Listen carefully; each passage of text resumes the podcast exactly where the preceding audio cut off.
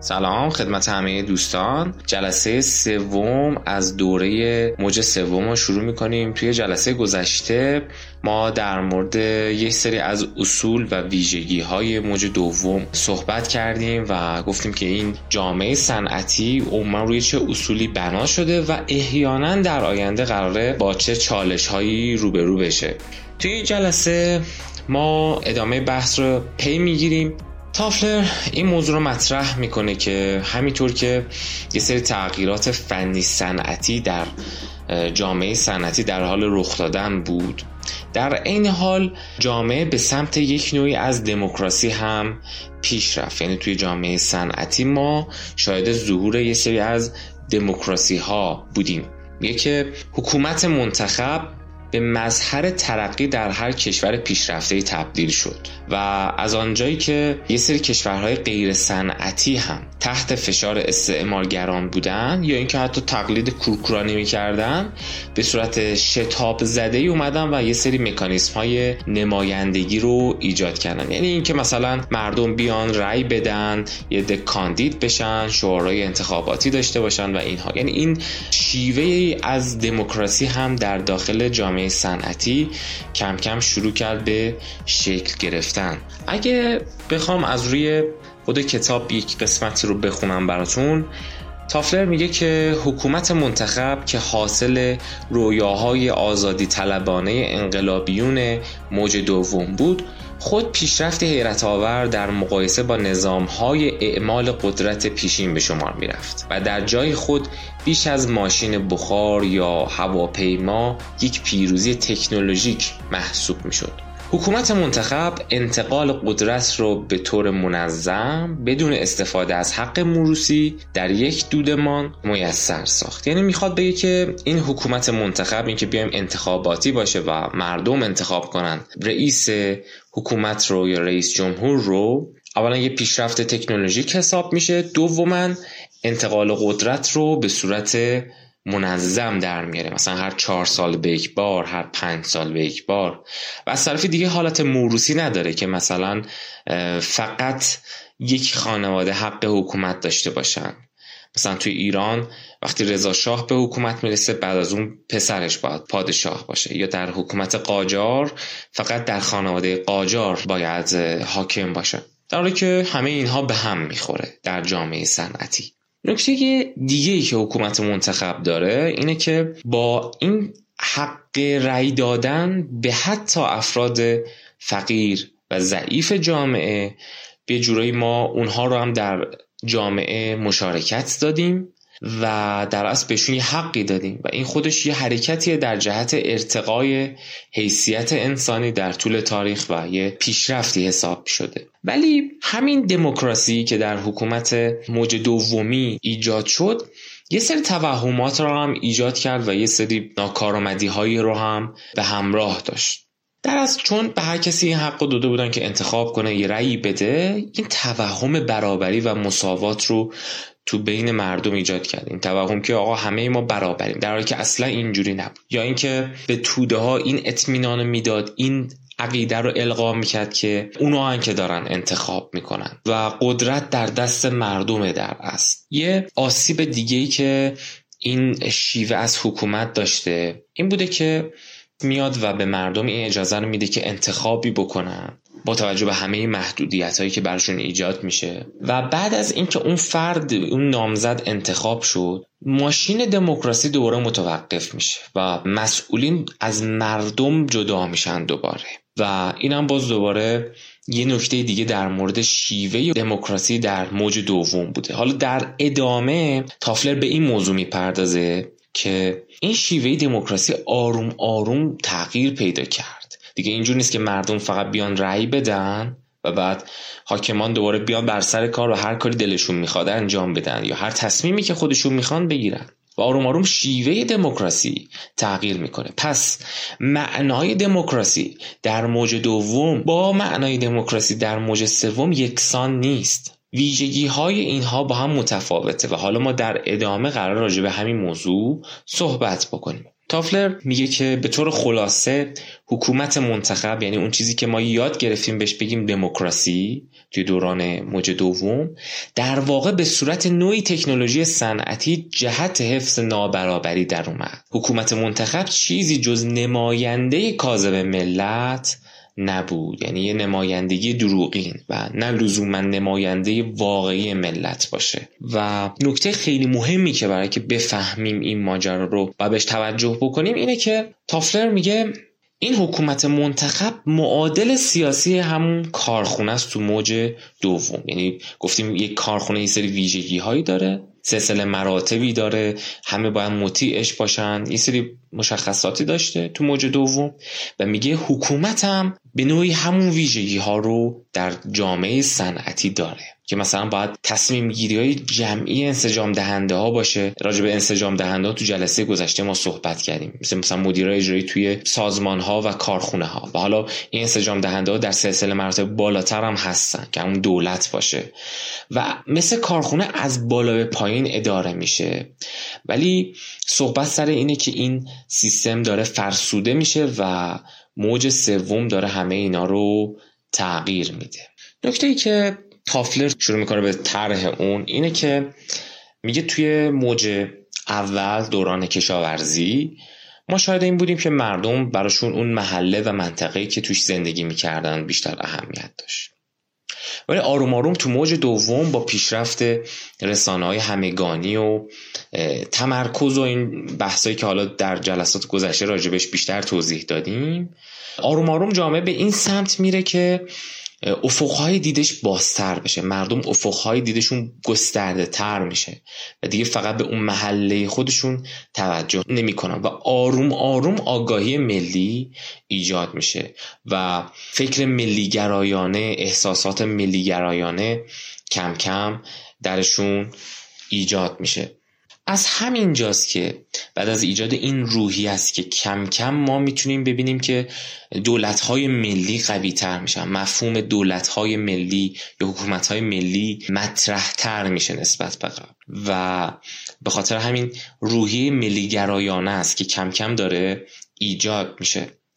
و از همین جاست که این دولت های ملی ایجاد میشن و این قدرت رو پیدا می‌کنن که از نظر سیاسی در سطح قوانین و در سطح ساختارها یه انسجام ایجاد کنن چرا؟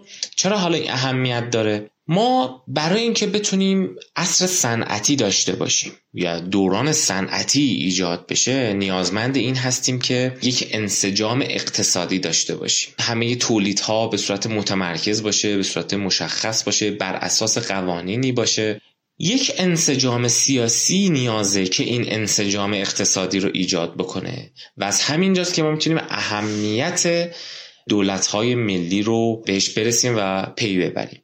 از همینجاست که آروم آروم با تقویت دولت ها و حکومت های متمرکز ملی این کشورهای پیشرفته صنعتی این امکان براشون فراهم شد که یک امپریالیسم جدیدی رو ایجاد کنند کشورهای استعمارگر جدیدی کم کم ایجاد شد. قبل از اونم استعمار وجود داشته. اینکه مثلا یه سری کشورهای قدرتمندتر وارد کشورهای ضعیفتر میشن و منابع اونها رو قارت می‌کنن و از منابع اونها استفاده می‌کنن از نیروی کار اونها استفاده می‌کنن. ولی آروم آروم وقتی این پیشرفت ها بیشتر شد و حالا انسجام دهنده های جامعه رشد کردن قوی تر شدن احساسات ملی رشد کرد بیشتر شد و متمرکز شد یک شکل جدیدی از امپریالیسم ایجاد شد و از امپریالیسم خرد به کلان ارتقا پیدا کرد. حالا دیگه کشتی های زیادی از این کشورهای صنعتی بزرگ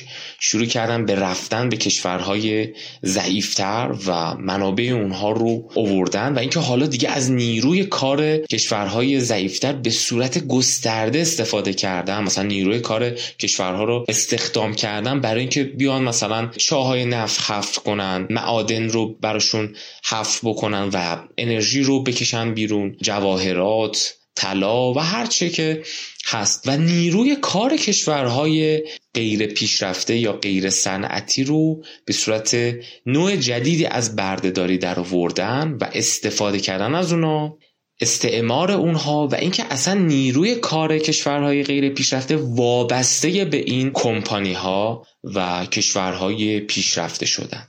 یک کتابی رو همینجا معرفی می‌کنم بهتون.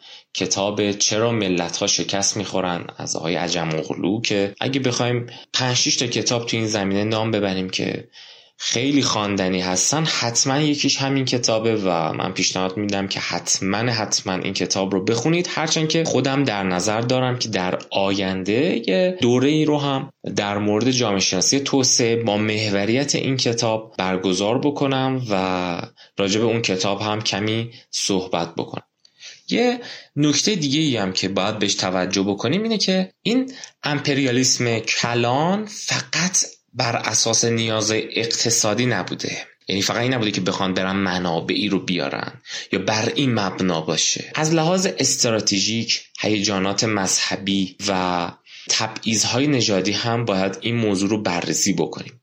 مثلا اروپایی هایی که حالا کم کم دارن به سمت صنعتی شدن پیش میرن تو موج دوم و دارن تبدیل میشن به کشورهای صنعتی بزرگ و خودشون رو به عنوان نژاد برتر سفید در نظر می‌گیرن و نسبت به کشورهای مثلا آسیایی، آفریقایی یا سرخپوستان در آمریکا اینها خودشون رو بالاتر می‌دونن.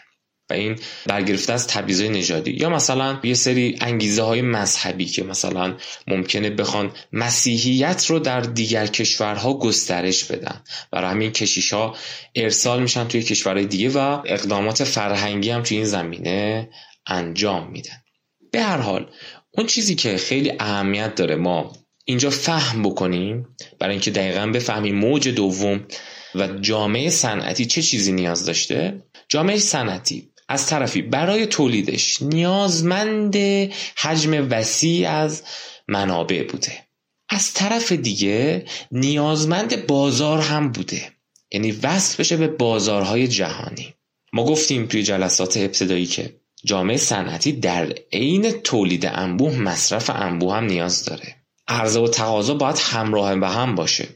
برای همین این جامعه صنعتی نیاز داره که بره به کشورهای دیگر خصوصا کشورهای کمتر توسعه یافته یا توسعه نیافته اونها رو قارت کنه منابعشون رو برداره در این حال بازارهاشون رو هم تسخیر کنه که بیاد و یک سری از محصولاتش رو توی این کشورها به فروش بگذاره تا بتونه تجارت بکنه تا بتونه رشد اقتصادی بیشتری رو به دست بیاره.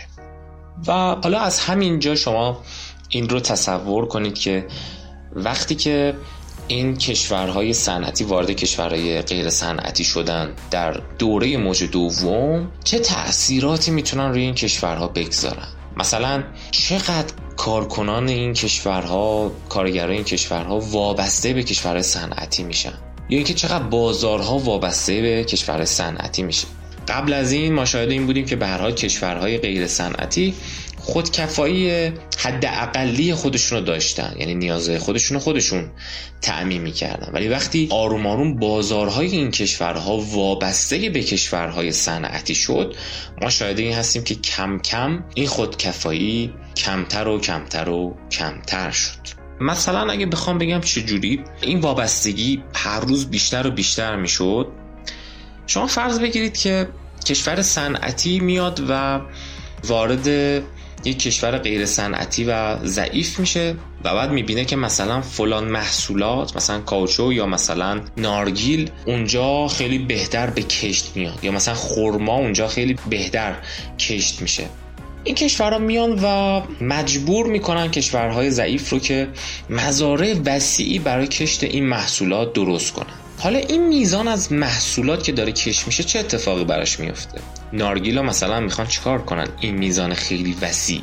کشورهای پیشرفته این نارگیل ها رو بار کشتی های بزرگشون می‌کنن وارد کارخونه های خودشون می‌کنن و ازش روغن می‌گیرن به عنوان مثال. یا فلان محصولات رو از تک تک اینها تولید می‌کنن. و بعد حالا این محصولات رو که با قیمت خیلی کمی وارد شده خودشون مصرف می‌کنن و بعد بخشیش رو هم صادر می‌کنن به باز دوره به کشورهای ضعیف. و بازار کشورهای ضعیف خیلی وابسته به کشورهای صنعتی میشه. علاوه بر این یک احساسات حقارت آمیزی رو هم در این مردم ایجاد می‌کنن. اینکه شما ناتوانید یا نمی‌توانید هر کاری رو انجام بدید. مثلا شاید یکی از روحیاتی که رو... می‌تونیم بگیم روحیات انقلابی مردم انقلابی ایران خودمون بود در 57 و حتی قبل از اون همین روحیه ما می‌توانیم بود. یعنی اعتقاد رهبران انقلابی جامعه ما این بود که کشورهای غربی اومدن و در ما این تفکر رو القا کردن که ما نمی‌توانیم. و حالا ما می‌خوایم بگیم که نه ما می‌تونیم. از همین جاست که آروم آروم باید این رو در نظر بگیریم که وقتی که به موضوع اصلی می‌رسیم دیگه دقیقا درک کنیم. که تو موج سومی که هنوز راجبش دقیقا صحبت نکردیم این فرایندها چه تغییراتی می‌کنه؟ آیا باز داره کشورهای صنعتی می‌تونن بیان و به این شیوه استعمار بکنن؟ آیا همچنان وابستگی همین قد می‌تونه باشه؟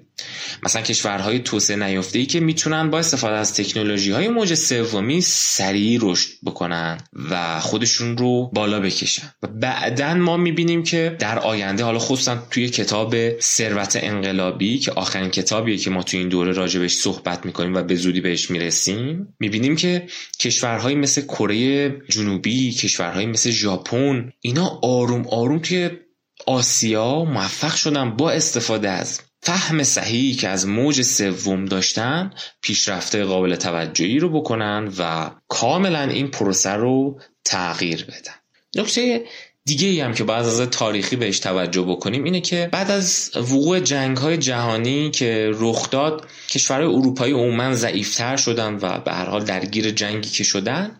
بعد از این دوران جنگ جهانی و یه سری انقلاب ها توی یه سری کشورهای آسیایی و آفریقایی مثلا حضور گاندی در هند به عنوان مثال و استقلال هند تا حدی این روابط استعمارگونه کم کم تغییر کرد و بعد از جنگ تو نظام موج دوم دو تا کشوره که از دید تافلر قدرت بیشتری پیدا کردن و این فرایند رو ادامه دادن. یکی آمریکاست و دیگری اتحاد جماهیر شوروی که ما می‌دونیم دیگه بعدا شوروی از هم میپاشه ولی آمریکا تا حدی قدرتش رو حفظ می‌کنه.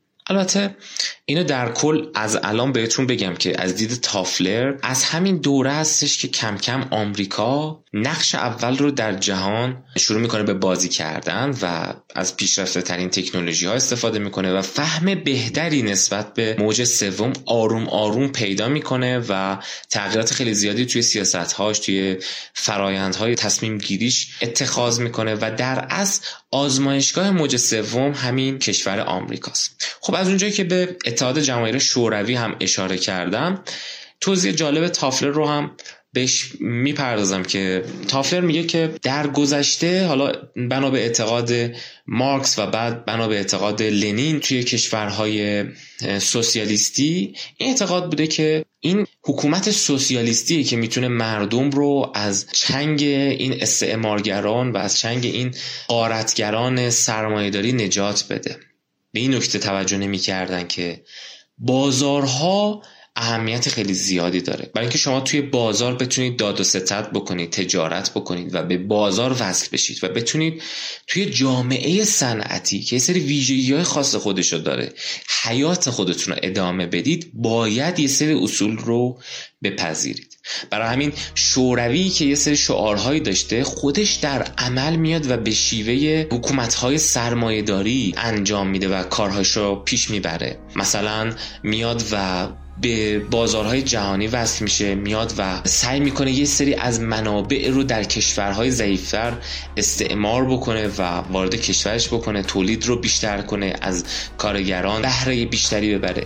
می‌خواد بگه که در مجموع در عمل کشورهای سوسیالیستی فرقی با کشورهای سرمایه داری نداشتن. چون که این تفاوت رفتار نه به خاطر سرمایه داری و نه به خاطر سوسیالیسم بوده بلکه به خاطر ویژگی خود جامعه صنعتی و اهمیت یافتن بازار تو جامعه صنعتی بوده که هر کی بخواد وارد این جامعه بشه و به بازارهای جهانی وصل بشه و بخواد وارد رقابت بشه ناگزیر باید این اصول رو بپذیره. مثلا فرض بگیرید که کشورهای اروپایی یا آمریکایی دارن استعمار می‌کنن منابعی که به دست میارن منابع خیلی ارزان قیمتیه کارگرایی که دارن استفاده می‌کنن کارگرای ارزان قیمتی هم. پس تولیدی که دارن می‌کنن هم تولید بیشتره هم تولید محصول نهایی هزینه کمتری برده پس سود بیشتری داره و بیشتر ازش می‌خرن. حالا کشورهایی رو در نظر بگیریم که نخوان این اصول رو بپذیرن. این کشورها هیچ وقت نمی‌تونن وارد رقابت جهانی با کشورهای بزرگی مثل آمریکا بشن.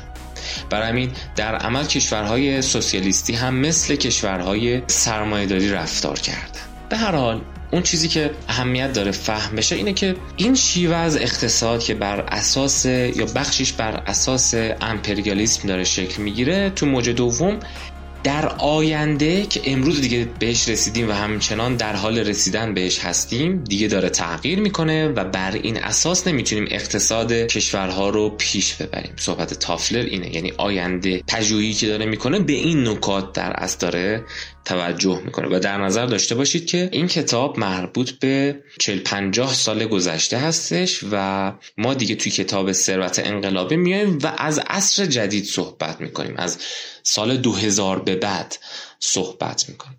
نکته مهم دیگه ای که باید بهش توجه بشه اینه که حکومت ها و جوامعی که توی موج دوم ایجاد شدن یه جهانبینی خاص خودشون رو هم داشتن. جهانبینی که کم کم جهانبینی دوران کشاورزی رو از بین برد فلسفه جدیدی ایجاد کرد فرهنگ جدیدی ایجاد کرد. می‌تونیم بگیم که جهانبینی این نظام مبتنی بر سه تا باور مهمه که در اصل این سه تا باوره که اون واقعیت صنعتی رو ایجاد می‌کنه واقعیت دنیای صنعتی رو ایجاد می‌کنه. اولین باور در ارتباط با طبیعت. برای چه کشورهای سوسیالیستی و چه کشورهای سرمایهداری در دنیای موج دومی طبیعت یعنی شیعی که منتظر استثماره. یعنی چیزی که ما باید بیایم و ازش بهره بکشیم تا بتونیم تولیدمون رو افزایش بدیم. درختایی که باید ببریم تا بتونیم تولید بیشتری بکنیم. معادنی که باید نهایت سعی رو بکنیم که تا آخر انرژیش رو ازش بگیریم تا بتونیم انرژی تولید خودمون رو به وجود بیاریم و ایجاد بکنیم. فرهنگ یا اون ایدئولوژی بعدی و دومی که توی جامعه صنعتی خیلی اهمیت پیدا می‌کنه تکامله که دیگه همه می‌دونن که بحث تکامل رو خصوصا از طرف داروین مطرح میشه و داروین صحبت از این می‌کنه که موجودات آروم آروم و رفته رفته تکامل پیدا می‌کنن. اونهایی که نتونن خودشون رو با دنیا و با شرایط وقف بدن و سازگار بشن و تکامل پیدا نکنن منقرض میشن و از بین میرن.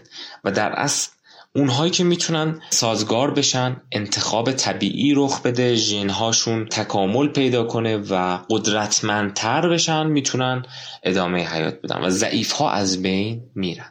درسته که صحبت های داروین جنبه های فیزیولوژیک و ژنتیک بیشتر داشته یعنی تو زمینه زیست شناسی بیشتر. مطرح می شده ولی آروم آروم ما چیزی تو جامعه صنعتی می‌بینیم به نام داروینیسم اجتماعی. یعنی اینکه شرایط به گونه ای میشه که کشورهای قوی تر می‌تونن مسلط بشن به کشورهای ضعیف خب ما همین چند دقیقه پیش در مورد این صحبت کردیم که کشورهای موج دومی قوی و صنعتی نیاز به این پیدا کردن که برن و منابع کشورهای ضعیفتر رو قارت بکنن. حالا این یه نیازی برای توجیه اخلاقی این ماجرا. یعنی ما نیاز داریم که یه جوری توجیه کنیم که چرا این کار داریم می‌کنیم. و داروینیسم اجتماعی این توجیه رو برای کشورهای صنعتی ایجاد می‌کنه که به عنوان کشورهای قویتر می‌تونن مسلط بشن به کشورهای ضعیفتر و ابتدایی. مثل مثلا کشورهای آفریقایی یا کشورهای آسیایی که ضعیفتر از کشورهای صنعتی هستن. یا مثلا تو آمریکا سرخپوستایی که به صورت قبایل زندگی می‌کردن و آمریکایی ها که مثلا یعنی از اروپا اومدن به سمت آمریکا و دارای کشتی های پیشرفته هستن سلاح دارن و امثال هم اصل سومی هم که توی این جهان بینی دنیای صنعتی مهم بود و واقعیت صنعتی رو ایجاد می‌کنه اصل پیشرفته. این اعتقاد که دنیا به سمت پیشرفت داره طی میشه.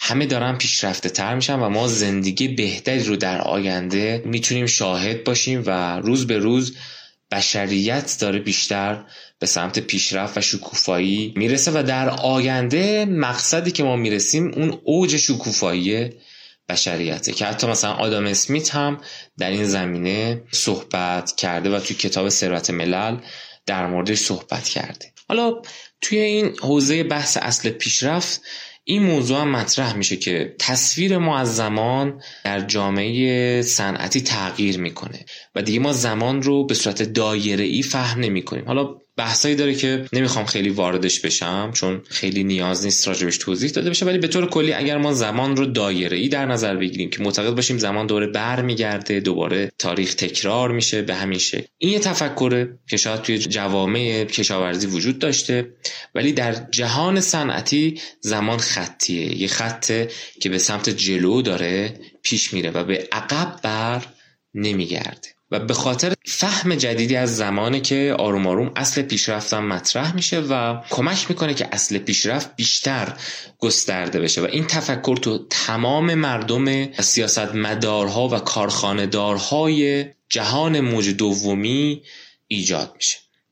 نکته جالبی که تافلر بهش می‌پردازه همینجا اینه که میگه علاوه بر اینکه زمان خطی شد و ما همزمان سازی رو هم در جامعه صنعتی ایجاد کردیم که تو جلسات گذشته راجبش صحبت کردم. فضا هم خطی شد و همزمان سازی فضایی هم ایجاد شد. یعنی چی؟ یعنی مثلا ترکیب فضاها با همدیگه در نظر گرفته شد. به عنوان مثال مثلا خیابون ها نمی‌دونم جاده ها آتش نشانی ها بیمارستان ها مدارس ساختمون های محل سکونت اداره ها کارخونه ها همه اینا در یک ترکیب مشخصی دور هم ایجاد شد تا بتونن افراد سریع به همه اینا دسترسی پیدا کنن و یه ترکیب مشخصی از اینا داشته باشیم. و همینطور مسافرت ها توی زمان هم توی یک خط هم ایجاد شد. یعنی چی؟ یعنی مثلا اگر ما توی دوران کشاورزی نمی‌تونستیم به صورت یک خط مستقیم از جای سفر کنیم. مثلا باید می‌رفتیم یک دریا رو یک دریاچه رو دور می‌زدیم به عنوان مثال یا یک کوهی رو دور می‌زدیم. حالا تو عصر صنعتی ما مثلا می‌بینیم که میان و خط راه آهن می‌کشن که این خط مستقیمه و نقطه A رو به نقطه B و نقطه B رو به نقطه C متصل می‌کنه. پس تصویر ما از زمان و مکان آروم آروم تغییر کرد و به شیوه خاص جدیدی رسید و نگاه ما به زمان نگاه ما به فضا به صورت کامل نسبت به موج اول تو موج دوم تغییر پیدا کرد. از همینجا اینو در نظر داشته باشین که وقتی ما به کتاب ثروت انقلابی می‌رسیم که خصوصا می‌خوایم این عناصر رو در موج سوم بررسی بکنیم.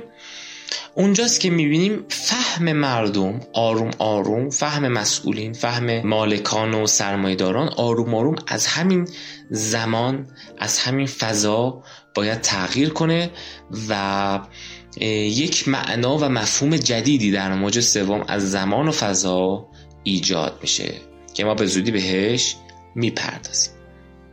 نکته جالبی که باید بهش توجه بشه توی این بخش اینه که خب همیشه سوالاتی مطرح بوده که علت وقوع حوادث چیه؟ چرا این اتفاق افتاده؟ علت ها چی بوده؟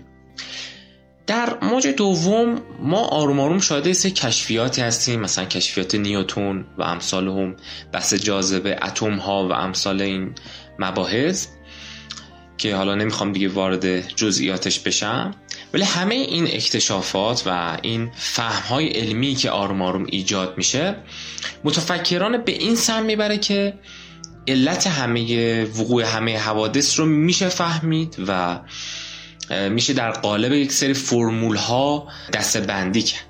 از نظر علمی. و از همینجاست که آروم آروم متفکرین حوزه اجتماعی هم فکر کردن که می‌تونن انسان رو در یه سری قالب های مشخصی قرار بدن بر اساس یه سری فرمول های مشخصی و بگن که این رفتارش به خاطر اینه اون رفتارش به خاطر اونه و اینجوری ما می‌تونیم انسان ها رو کنترل کنیم. و آروم آروم نظریات جدیدی ایجاد شد. در از این تفکر ایجاد شد که ما می‌تونیم مسائل خیلی پیچیده رو به فرمول های ساده ای تقلیل بدیم.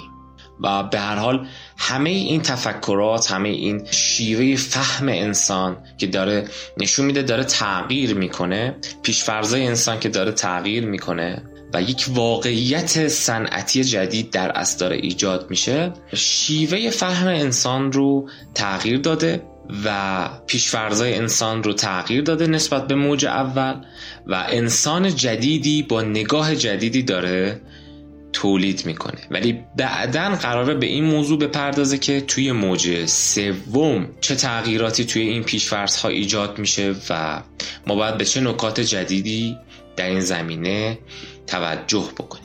خب تقریبا بحث ما به اتمام رسید و امیدوارم که در مورد تک تک این مباحثی که داریم صحبت می‌کنیم در موردش فکر کنید و خودتون از الان حساب کنید که چه تفاوتهایی ما دنیای جدیدمون با دنیای صنعتی قبلی داره. آیا ما در مثلا حوزه سیاستمون در حوزه سیاست گذاری های اجتماعیمون در صنعت در سازمان هامون هنوز بر اساس پیشفرض های دوران صنعتی داریم فکر می‌کنیم. مثلا افرادی که دارن تو حوزه مدیریت انسانی مدیریت روابط انسانی روانشناس های صنعتی و سازمانی دارن کار می‌کنن. آیا هنوز بر اساس این پیشفرض ها دارن کار می‌کنن که مثلا انسان رو می‌تونیم در قالب یه سری فرمول های ساده تبیین بکنیم؟ بگیم که مثلا اگه این کارو بکنی اینجوری میشه. اگر این متغیر رو اضافه بکنی رفتار انسان ها این تغییرات مشخص رو می‌کنه. یا اینکه این تفکرات رو آروم آروم داریم کنار می‌ذاریم و موج سومی فکر می‌کنیم. عصر جدیدی فکر می‌کنیم. مدرن تر فکر می‌کنیم. فراسنعتی فکر می‌کنیم این رو باید با خودتون از الان بپرسید و راجبش فکر بکنید و آماده باشید که توی جلسات آینده بیشتر در موردش صحبت می‌کنیم و وقتی دیگه به کتاب ثروت انقلابی رسیدیم. دیگه به صورت خیلی دقیق تر و امروزی تر در مورد این تمایز ها صحبت خواهیم کرد. خیلی ممنونم. موفق باشید. تا جلسه آینده. خدا نگهد